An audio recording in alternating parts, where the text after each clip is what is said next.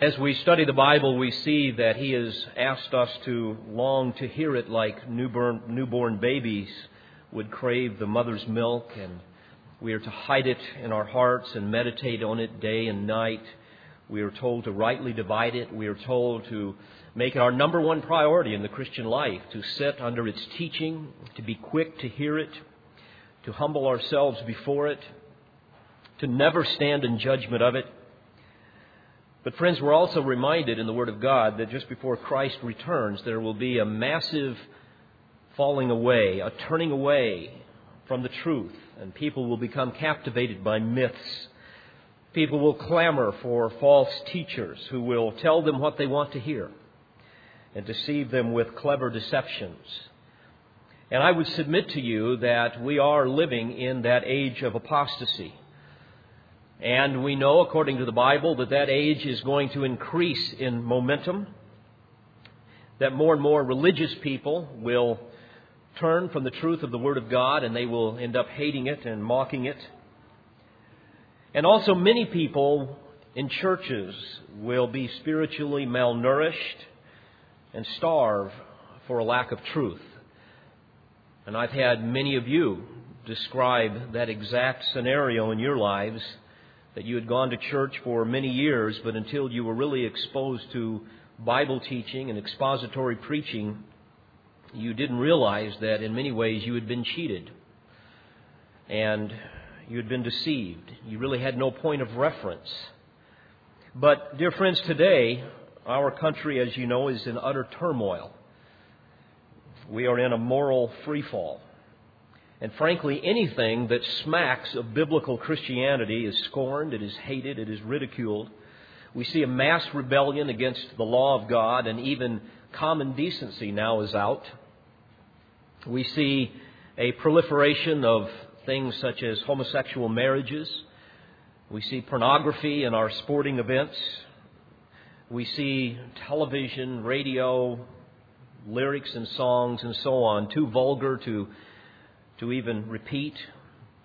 The media and even politics has taken on what you might call a fashionable paganism. And our so-called so-called Christian country, I believe, is now frolicking in the raw sewage of human depravity.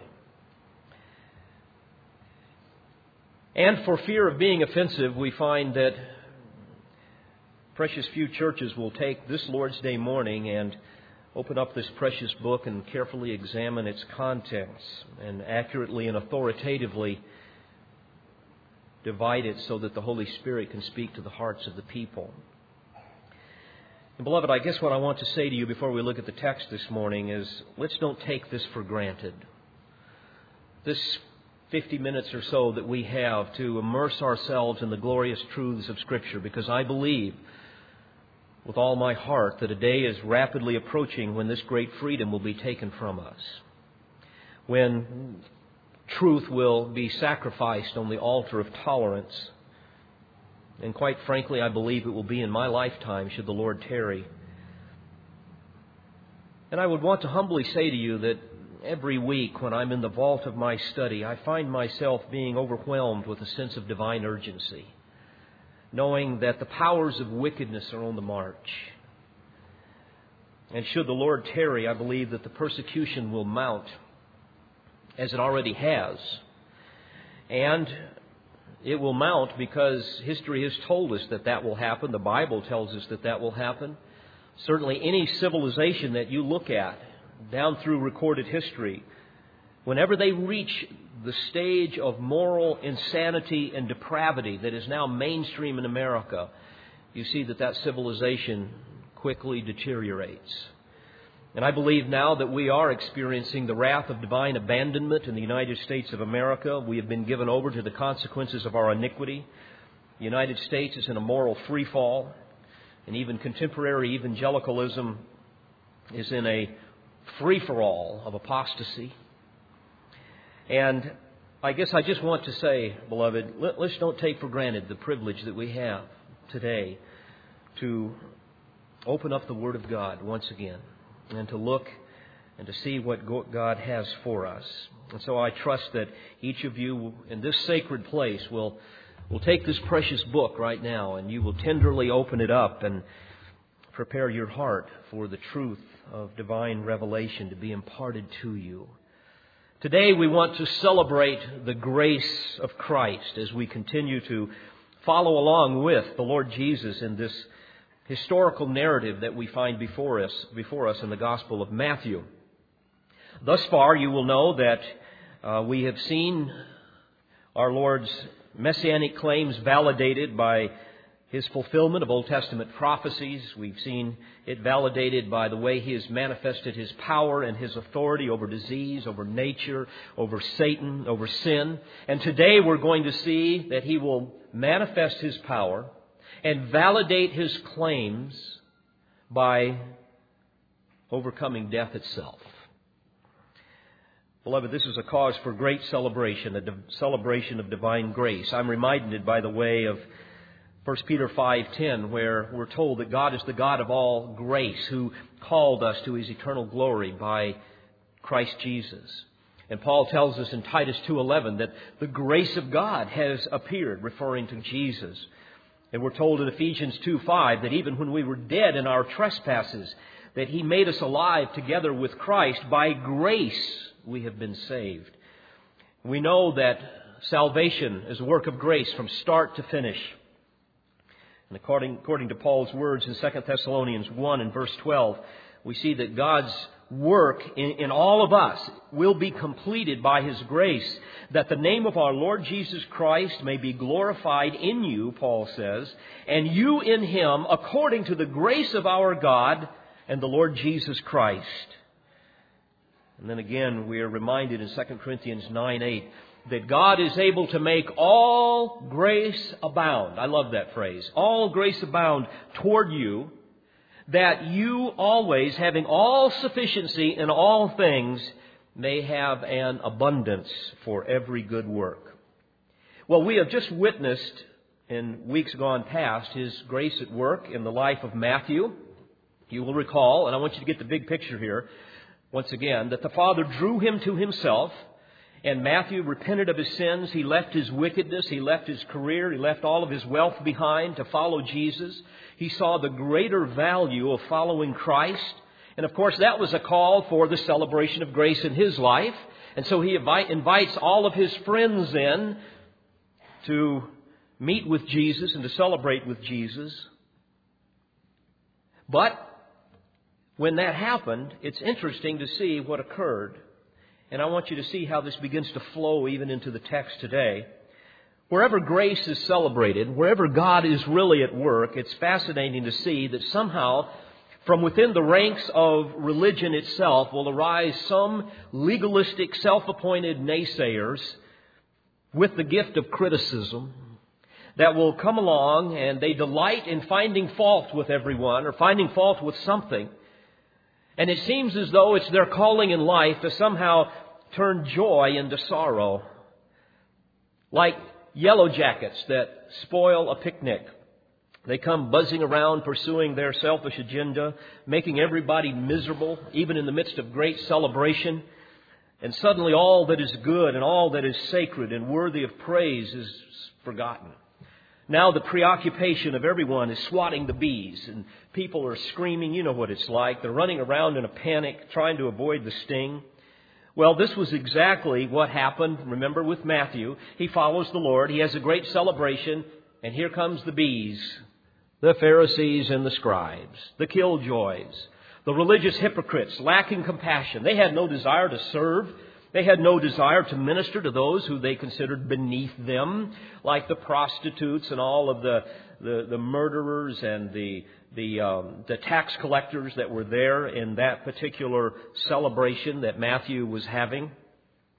They had no desire to restore people, to reconcile, to help reconcile sinners to a holy God. All they knew to do was to ridicule and condemn.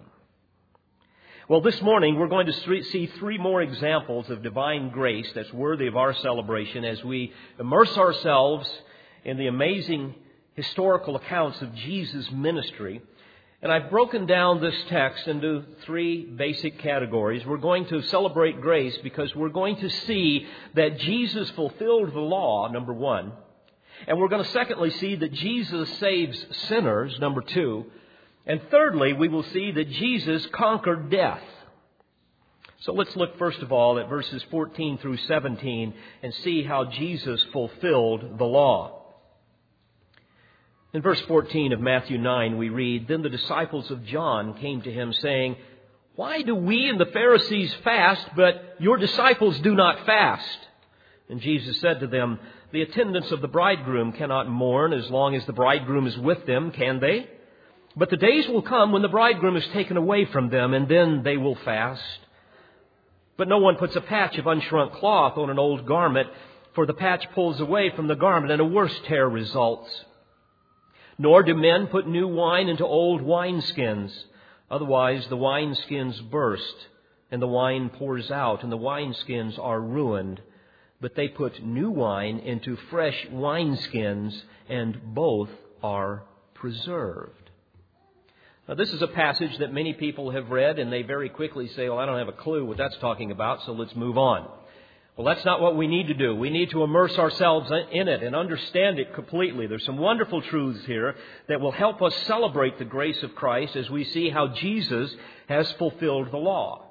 Let me explain to you what's going on. Here we find Jesus encountering some of the disciples of John the Baptist, who, by the way, is now in prison. And they are still clinging to many of the old Jewish traditions.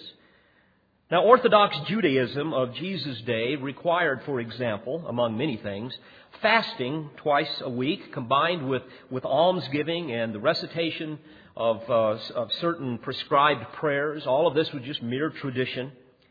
By the way, you might remember that Jesus condemned the Pharisees in Matthew 6 for strutting around like proud peacocks, showing off their spiritual plumage, if you will and their godliness because remember they would give alms to, to the poor and when they would do it jesus would say you blow trumpets so everybody would see what you're doing. And he condemned them for praying in the most public places and then for fasting by putting on a, a gloomy face. And uh, the, the pharisees had a way of of uh, rolling out the red carpet. It's like it's always, you know, they're always going to the Oscars, so to speak. They want everybody to see them like our movie stars tend to do. Now, lest we be too quick to condemn the Pharisees alone, remember that we all have to guard our hearts against ritualism and and um, somehow giving an, an Academy Award winning performance to show off our spiritual prowess, don't we? We all want to be careful with that. Any religious activity can be just mere pretense without a heartfelt compassion, or I should say passion, to to really honor the Lord and glorify Him. Well, in this particular case, John's disciples were not insincere necessarily like the Pharisees. They were just ignorant of the gospel. They didn't fully understand it, and they were caught up in their religion. And so they come to Jesus and, and to, uh, to the disciples there, uh, and, and they say, Why do we and the Pharisees fast, but your disciples do not fast? Now, by the way, keep in mind, Jesus has been dealing with, with the Pharisees who are condemning him, and now these guys are interrupted by John's disciples. All right, so you got all of this going on, and we're going to see some more interruptions in a moment. But they're saying, now, wh- wh- why don't you do the same thing that we do? And we're going to see now that the Lord's answer cuts right to the very core of their misunderstanding. You see, friends, they did not have an accurate perception of who Jesus was. They did not understand how His grace had fulfilled the law. They didn't understand that. They didn't understand how that, because of grace, all of their rituals were obsolete. In fact, they were really hostile to the concept of grace. Their, their fastings and all of the rituals had absolutely no, no correlation to truth. They didn't understand this. We've got people in our culture today that still do many of these types of things. More importantly, since they did not know who Jesus was, I don't believe they had saving faith. They were merely John's disciples, not Jesus' disciples. They obviously ignored John the Baptist's earlier exhortation that we read in John 3:28 and, and verse 30, where John says, You yourselves bear witness, or bear me witness, that I said, I am not the Christ, but I have been sent before him. And then he went on to say, He must increase, but I must decrease. Well, these, these people obviously didn't get it. They didn't understand that. By the way, Paul ran into some of John the Baptist's disciples as well in Ephesus in Acts 19. And there you will read that they knew nothing even of the Holy Spirit. All, all they knew about was John's baptism. So Jesus is saying to them in verse 15 with this verse about the bridegroom, he's saying, Why are you fasting and mourning for this Messiah to appear with all of these rituals, all of these traditions, when in fact your Messiah is standing right before you? This should be a time of celebration. Saving grace is available to you right here through me. Place your faith in me, not the old covenant, not the old traditions that you've added to that. That's why he says the attendants of the bridegroom cannot mourn as long as the bridegroom is with them, can they? Now, folks, you've got to understand something. In that culture, the bridegroom was the center of attraction, not the bride. See, we've got it all backwards here today, right, guys? Uh, I've, been at so many weddings. It's, it's funny. The groom seems to always have to get dressed back in the janitor's closet, you know, and and then he finally he finally comes out and quietly stands there with the groomsmen, and the music is still soft, and people kind of look, oh yeah, there, oh he looks nice today. I, I wonder if he's going to cry, but um, but then when the bride comes in, wow, the music gets loud and the trumpets are blowing and everybody stands up and you have the wedding march and all this great fanfare. And I'm not saying we need to alter that, but I want you to understand that's not the way it used to be. It's all backwards. And so what the Lord is saying is simply this. You should respond to me as your Messiah, as the bridegroom, like you would in a wedding. But he goes on to say, but the days will come, the end of verse 15 when the bridegroom is taken away from them.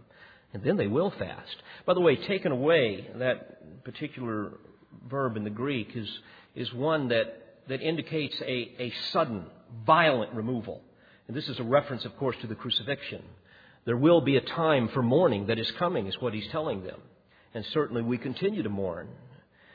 We, we long for our Messiah to, to return, for righteousness to reign upon the earth, for sin and for Satan and disease and death to, to be vanquished once and for all. That's why Paul said in Romans 8 and verse 23 that even we as Christians groan within ourselves, waiting eagerly for our adoptions as sons, the redemption of our body.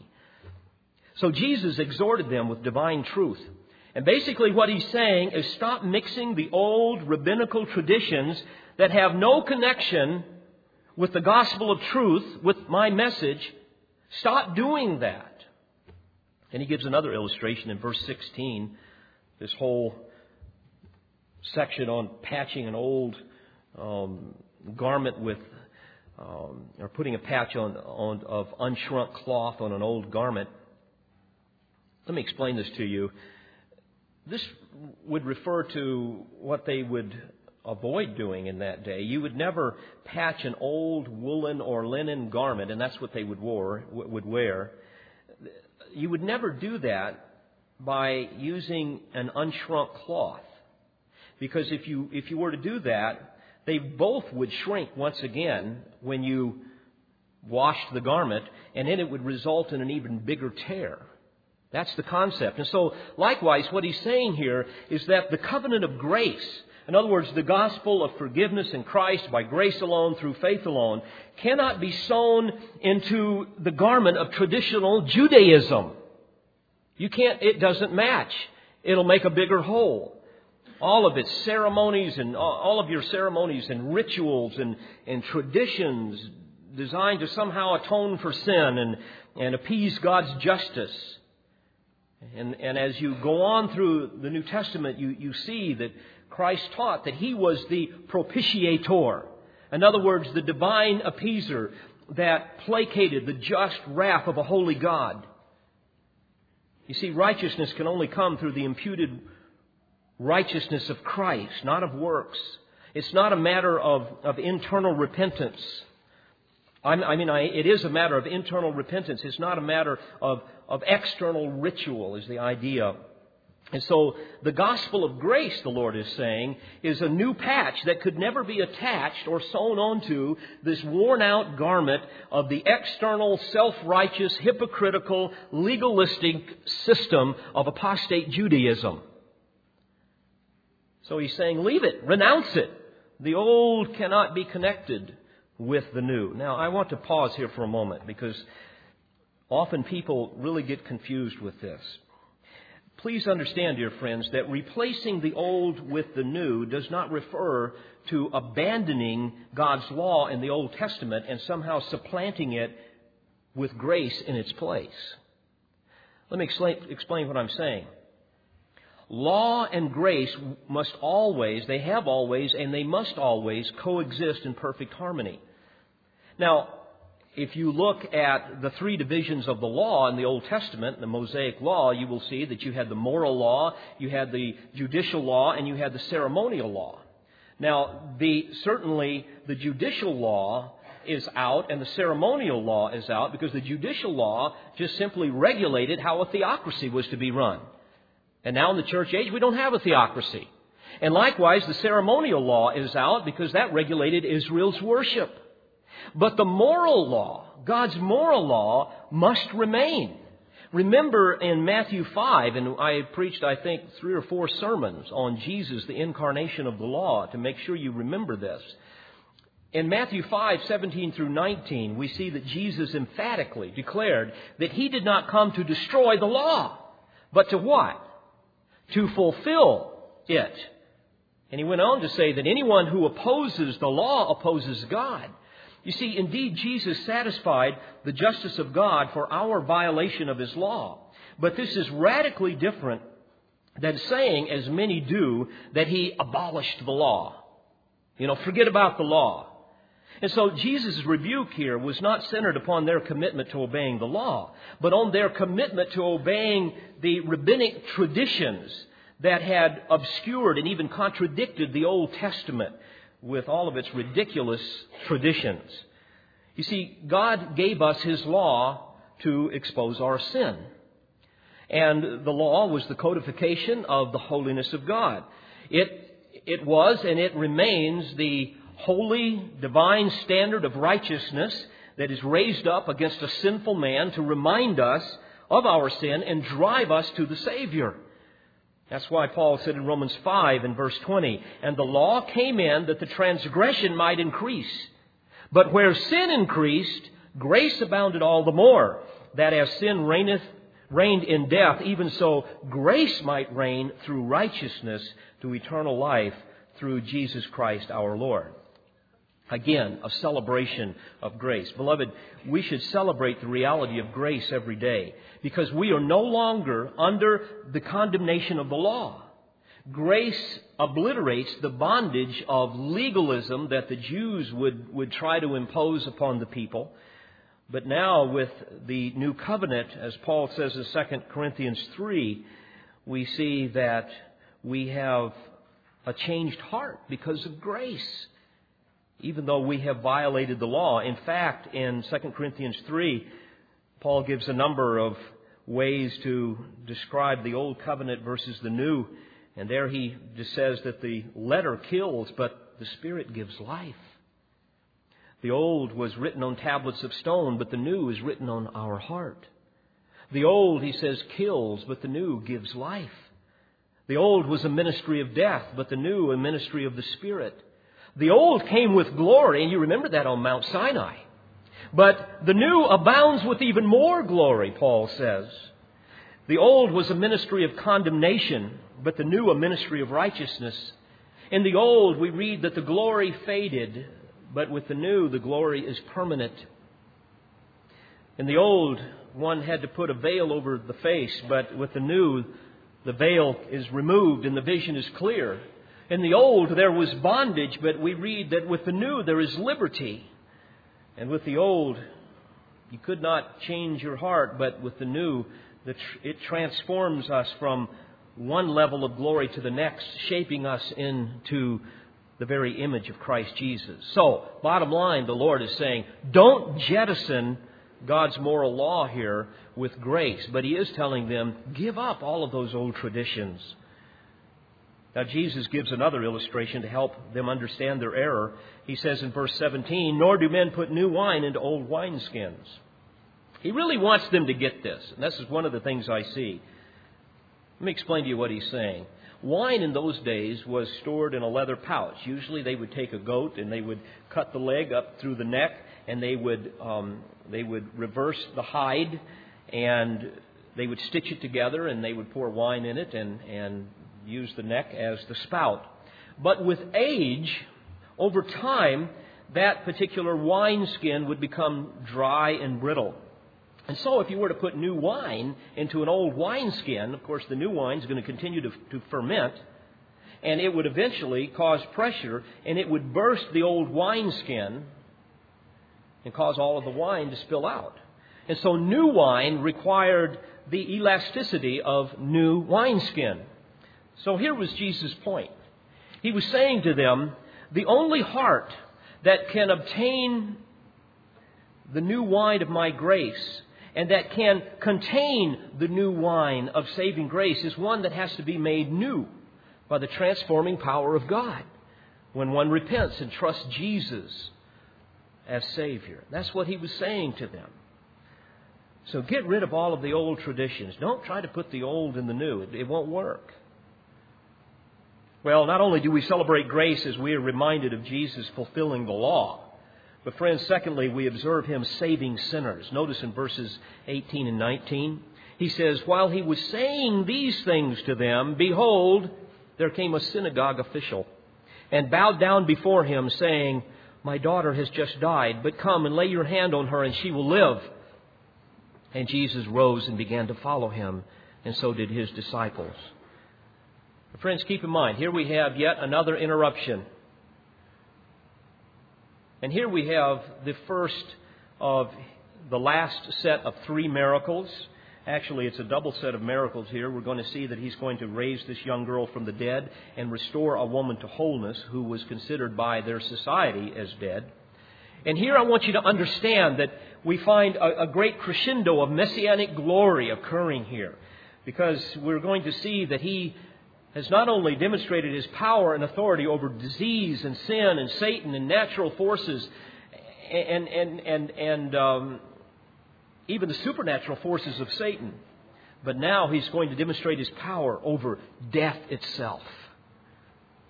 And here we're going to find some incredible samples of his future kingdom after his second coming. And I want you to keep this in mind, folks. When Jesus gives us these wonderful historical narratives of his miraculous work, he's not just trying to fill up pages in a book. He's trying to teach us about who he is and also give us a glimpse of future glory. In fact, if you look at the concept of redemptive history in the Bible, you will see that it's always twofold primarily. And that is, God must redeem the people, and secondly, He must restore the kingdom. Or you could put it this way He's got to redeem the people and redeem the planet. And here we see a foretaste of future blessing, a preview of coming attractions, as I like to put it. Now, let me give you the context, because once again, it's so important that you grasp this. While Jesus is dealing with the hostile Pharisees, he's interrupted by the confused disciples of John. And then all of a sudden, he's interrupted by somebody else. He's interrupted by what the Greek would call an archon. Well, what's that? Well, that's the chief synagogue official. Now, folks, this is really interesting. This was the highest ranking Jewish official in Capernaum. I mean, this guy was in charge of the overall operation of the synagogue. Those Pharisees and scribes that were confronting Jesus were basically under this man. I mean, this was the grand poopah, if you want to put it in our Tennessee vernacular. I mean, imagine the scene here. This guy is going to risk his reputation. He's going to expose himself to the scorn of his religious colleagues, and he's going to interrupt this conversation by doing what? It says that he comes up and he bows down. Proskuneo in Greek, it means to literally prostrate oneself before a person. and kiss their feet or kiss the hem of their garment or even kiss the ground that's in front of them in an act of utter humility and reverential honor. And it's typically translated with the word worship. Fascinating. By the way, Mark's gospel and Luke's gospel tell us that this man's name was Jairus. Now, obviously, Jairus knew of Jesus' claims of deity, of his mercy, of his compassion, his grace, but he was also in agony of soul because he had a 12 year old daughter that had just died. You know, it's inevitable when such unbearable grief comes our way that we suddenly get real serious about who God is, right? And it's fascinating. You look at your life and other people's lives, you'll see that very often great tragedies drive people to Christ. There's a number of you in this room that know exactly what I'm talking about. But you know, I'm also struck with this man's great faith because you realize that in the Gospels we, uh, the gospel account, we see that Jesus had not yet raised anybody from the dead. And yet this man was convinced that he could. And I'm also struck with the tender availability and approachability of Jesus. That somehow, even in the midst of all of the clamor of the people around him, he was available to this man in great distress. I'm reminded of Hebrews 4, where we're told that we have a great high priest that can sympathize with our needs. Literally, the idea of feeling our pain. And therefore, verse 16 of Hebrews 4 says that we can draw near with confidence to the throne of what? To the throne of grace. That we may receive mercy and may find grace to help in time of need. So he says, verse 18, My daughter has just died, but come and lay your hand on her and she will live. And notice the Lord's reaction in verse 19. It says, And Jesus rose and began to follow him, and so did his disciples. Now, folks, let that sink in. Here, the God of the universe is summoned by one of his sinful creatures. And yet, because of his great mercy and his compassion, he stops what he's doing and he follows to help. I'm always amazed at the Lord's tender mercy. And also imagine the stunned Pharisees and the scribes. By the way, you, you, you, you don't have to look too far to see even the humor that I believe God brings in to the narratives. These pompous pagan hypocrites suddenly see their superior coming to this man that they're condemning, this man that they hate, and he bows down and worships him. And not only that, he tells everybody that my daughter has just died, and these men had to have known his daughter. And then they watch Jesus, this guy that claims to be the Messiah, take off after him. But isn't it interesting? We have very suddenly another interruption. Notice what happens here in verse 20. And behold, a woman who had been suffering from a hemorrhage for 12 years came up behind him and touched the fringe of his cloak. For she was saying to herself, If I only touch his garment, I shall get well.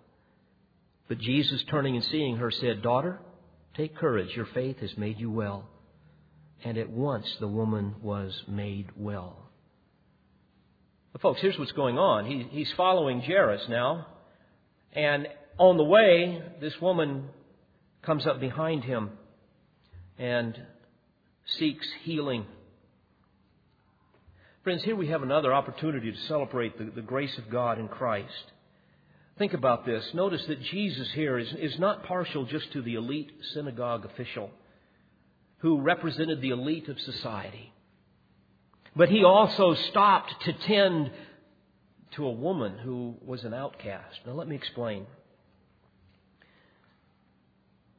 Hemorrhages in those days were quite common.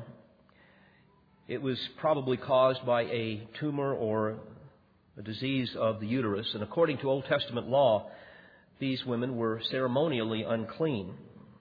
In fact, even for a woman's menstrual cycle, they would be considered temporarily unclean during that period of time. And seven days after the bleeding had stopped, she would be considered clean once again, and she could often offer certain sacrifices. But folks, this is this is far worse than that because this was continual bleeding. I mean, this put this woman in the category, frankly, of a leper. In fact, in Leviticus 15, we read that with this type of a problem, no one could touch her because she was unclean. Her family could not hug her. She could not touch them, or they would be considered unclean, at least for a period of time. Her bed, the text says, that she would lie upon would be unclean. Wherever she sit would be unclean. You couldn't touch any of that. Or if you did, you would, have, you would be required to wash your clothes, uh, take a bath, and you would remain unclean until the evening. So basically, friends, think of this. This dear lady never had an opportunity to worship with the people. She lived in utter isolation, no contact with family or friends. She lived in a perpetual state of uncleanliness. And therefore, many of her family, I'm sure, and certainly the Jewish community would consider that, oh boy, this woman's got some serious sin in her life. And she was weak and sickly for 12 years. Imagine that. By the way, Mark's gospel in verse 26 of chapter 5 adds that she had endured much at the hands of many physicians and had spent all that she had and was not helped at all, but rather had grown worse. Yet we see great faith here, do we not? She comes up behind Jesus, and verse 21 indicates that she kept saying over and over to herself, if you see the grammar of the original language, she was saying over and over and over to herself, If I only touch his garment, I shall get well. So she finally makes it, and, and she touches the Lord's robe, and Jesus turns and sees her and says, Daughter, take courage. Your faith has made you well. Beloved, here again, a celebration of grace. What a celebration of grace must have occurred in her heart. Because now she comes to Jesus with anguish of soul. She is, she is physically and she is spiritually desperate. And in faith believing, she comes to him and suddenly she is physically and yes, spiritually healed, as you will see in a moment. In fact, Mark 5:29 says that immediately the flow of her blood was dried up, and she felt in her body that she was healed of her affliction. Now, can I take you back to the big picture? I hope you're staying with me here. I know this is a bit complicated, but I have to laugh. Don't you know that the look of the faces of those people, especially the scribes and the Pharisees, and maybe even Jairus, I, I'm sure that many of those guys looked like they were having a gallbladder attack. Because now all of a sudden, not only are they watching Jesus follow off after Jairus, but they see this unclean woman, and they had to have known her. And she comes up and she touches his garment, and now guess what he is? Now he's unclean. And yet he says something to her. He says, basically, take courage, your faith has made you well. Now, this certainly must have strengthened the faith of Jairus as he stopped and turned and saw what happened. And I believe that he had to have known who she was. Let me tell you why I believe that. He had probably even prescribed for her some of the remedies that she had used for healing, all to no avail. And if he hadn't, at least he knew some of the some of his colleagues that did. And here's why I say that. According to the Jewish Talmud, they had come up with 11 different cures for such an ailment. Now, as you're going to see, these were superstitious remedies, but this is what the people would do. One of the things that that Jairus or perhaps the other men would have prescribed to this woman that they knew is that, according to the Talmud, you would you could uh, carry the ashes of an ostrich egg in a cotton bag in the winter, or you would put it in a linen bag in the summer, and that will be a remedy for your bleeding. Or another proven remedy that they had often prescribed would be carrying around a kernel of barley corn in your pocket. But friends, it couldn't be just any kernel of barley corn. No, according to the Talmud, it had to be one that had been found in the dung of a white female donkey. Do you begin to see the humor here in all of this? These guys are watching all of this and they can't heal this woman. They don't want anything to do with her. And suddenly she's healed.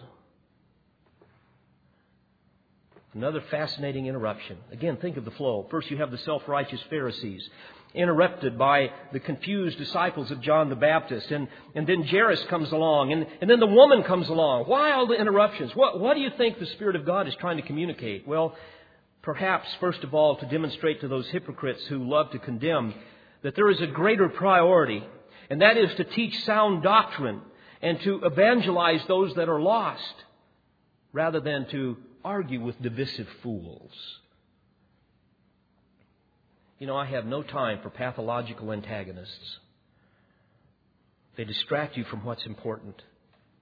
But I believe even beyond that, as he's teaching John's disciples, he understands that there is even a greater priority at times, and that is to tend to the great spiritual and physical needs of someone that comes in desperation.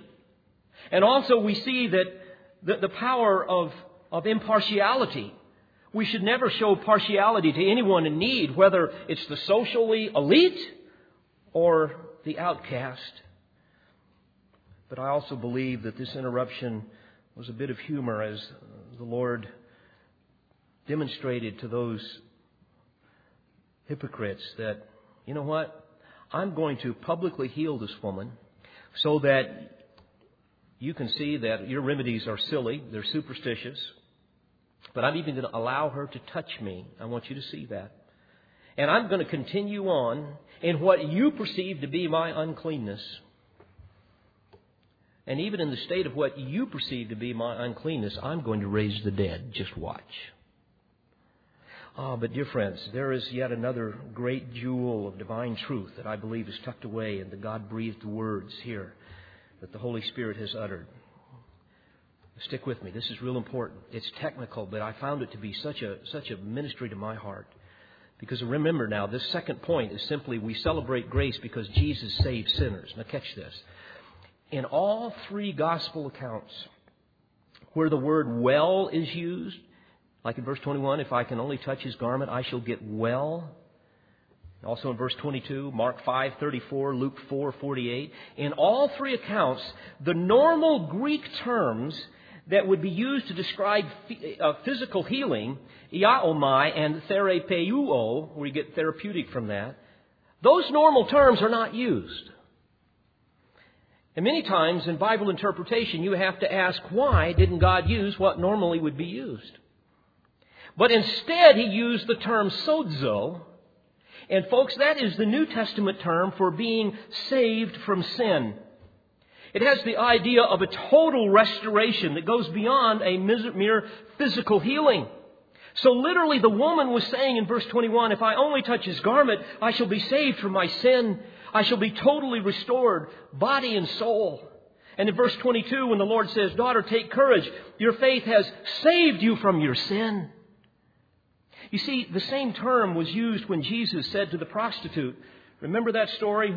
The one who, washed his feet with her, with, with, uh, with her tears and, and wiped them with her hair? He said to her the same thing. Your faith has saved you. Likewise, Jesus restored sight to the blind beggar Bartimaeus. Remember in Mark 10?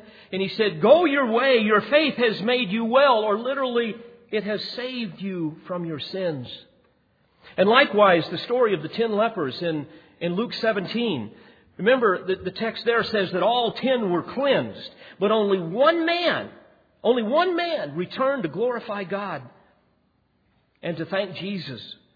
And to that man, not the other nine, but to that man, Jesus said, Your faith has made you well, the same term. It has saved you from your sins. Ten lepers were healed, one was saved. Beloved, here's the point. In the providence of God, this dear woman interrupted the Lord while he was on his way to the, to the house of Jairus. Not only to demonstrate to all of us the Lord's tender mercy and his loving impartiality, but I believe to demonstrate to this onlooking crowd that he, would, he was not only able to, to heal disease, but he could save people from their sin. He could cleanse them from all unrighteousness. A total restoration, a total cleansing, both body and soul. And don't you know, those people picked up on that word. How tragic it is to see people chase after Jesus for physical healing. yet have no comprehension of the greater need that they have, namely the forgiveness of sin. Well, both Jairus and this woman knew they needed a total restoration of body and soul. And oh, dear friends, don't you see it? Once again, we can celebrate here the grace of Jesus, not only because he fulfilled the law, because he saved sinners, but this incredible story is not over, and I'll quickly move to the end of it. Stick with me, it's a precious thought.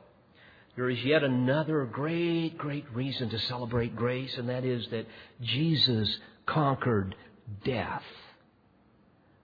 And for those of us who have spent time in those hospital rooms and in funerals, we know what a joy this is.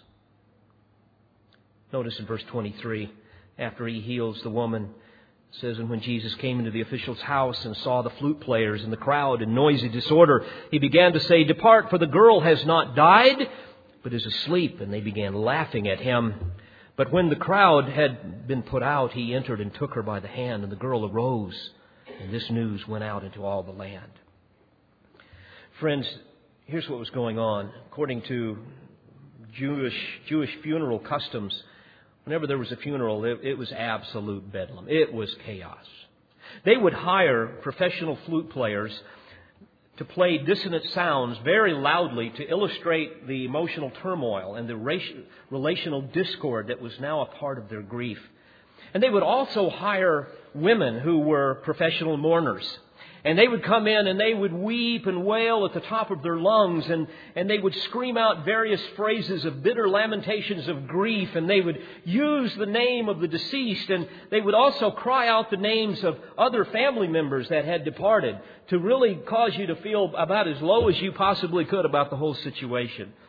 Of course, it was phony, but it sounded good. And this is what Jesus encountered. In fact, according to Jewish tradition, there were 39 ways for family members to tear their robes. Things like, well, you, you know, you've got to be standing up when you do it, and if you're the mother or the father, you have to tear the robe over the heart. But if you're just a family member or someone else, you have to tear the robe somewhere else. And if you're a woman and, and you tear the robe over the heart as the mother, if you want to, you can tear your undergarment and wear it backwards. And the hole has to be big enough to put your fist through. And they had all this silly stuff. Well, this is what Jesus comes into this emotionally charged meeting. I would say that whenever I've been around any emotionally charged meeting, especially when it's a so called worship service, it's as phony as a $3 bill, and that's what we've got going on here. Jesus comes in and says, Depart, for the girl has not died, but is asleep. And of course, what happens? Well, the mourners mock him. This is the typical reaction of unbelievers when they hear the word of the Lord. But it says, When the crowd had been put out, he enters in. By the way, Mark adds that he allows Peter, James, and John and the girl's parents to go in with him. And the text says that he, he takes her by the hand, and, and, and Mark's account says that he says, Talitha kum, which means, little girl, I say to you, arise. And the girl arose. Friends, can you imagine the scene? Her creator God takes her lifeless hand and supernaturally infuses life into those trillions of cells within that body. And suddenly she comes to life.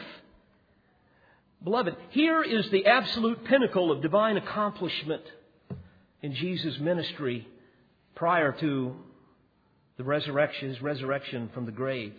Here we have a glorious picture of the power of Jesus Christ over death itself. Again, what an astounding validation that he was indeed the Messiah. And I want to close with this personal challenge to each of you. Some of you might say, well, my pastor, this is a great story, but how can I apply it to my life? Very simple. Beloved, be courageous as a Christian. Don't be ashamed of the gospel of Christ. Don't be discouraged. Serve your Savior who has fulfilled the law, who has saved you from your sin, who has conquered death. What do you have to be afraid of? And I close with the way Paul puts it in 2 Timothy chapter 1, verses 8 through 10. He says this Do not be ashamed of the testimony of our Lord. And he goes on to say, But join with me in suffering for the gospel, according to the power of God, who saved us and called us with a holy calling, not according to our works, but according to His own purpose and grace, which was granted us in Christ Jesus from all eternity, but now has been revealed by the appearing of our Savior Jesus Christ. Now catch this, who abolished death and brought life and immortality to light through the gospel. What wonderful truths. And what a wonderful Savior we serve. Let's serve Him courageously and long to see Him face to face. Let's bow our heads. Father, thank you for the clarity and the power of your word. Speak to our hearts and change our lives accordingly, that we might enjoy all that you have promised us in Christ Jesus. For it's in His name that we pray. Amen.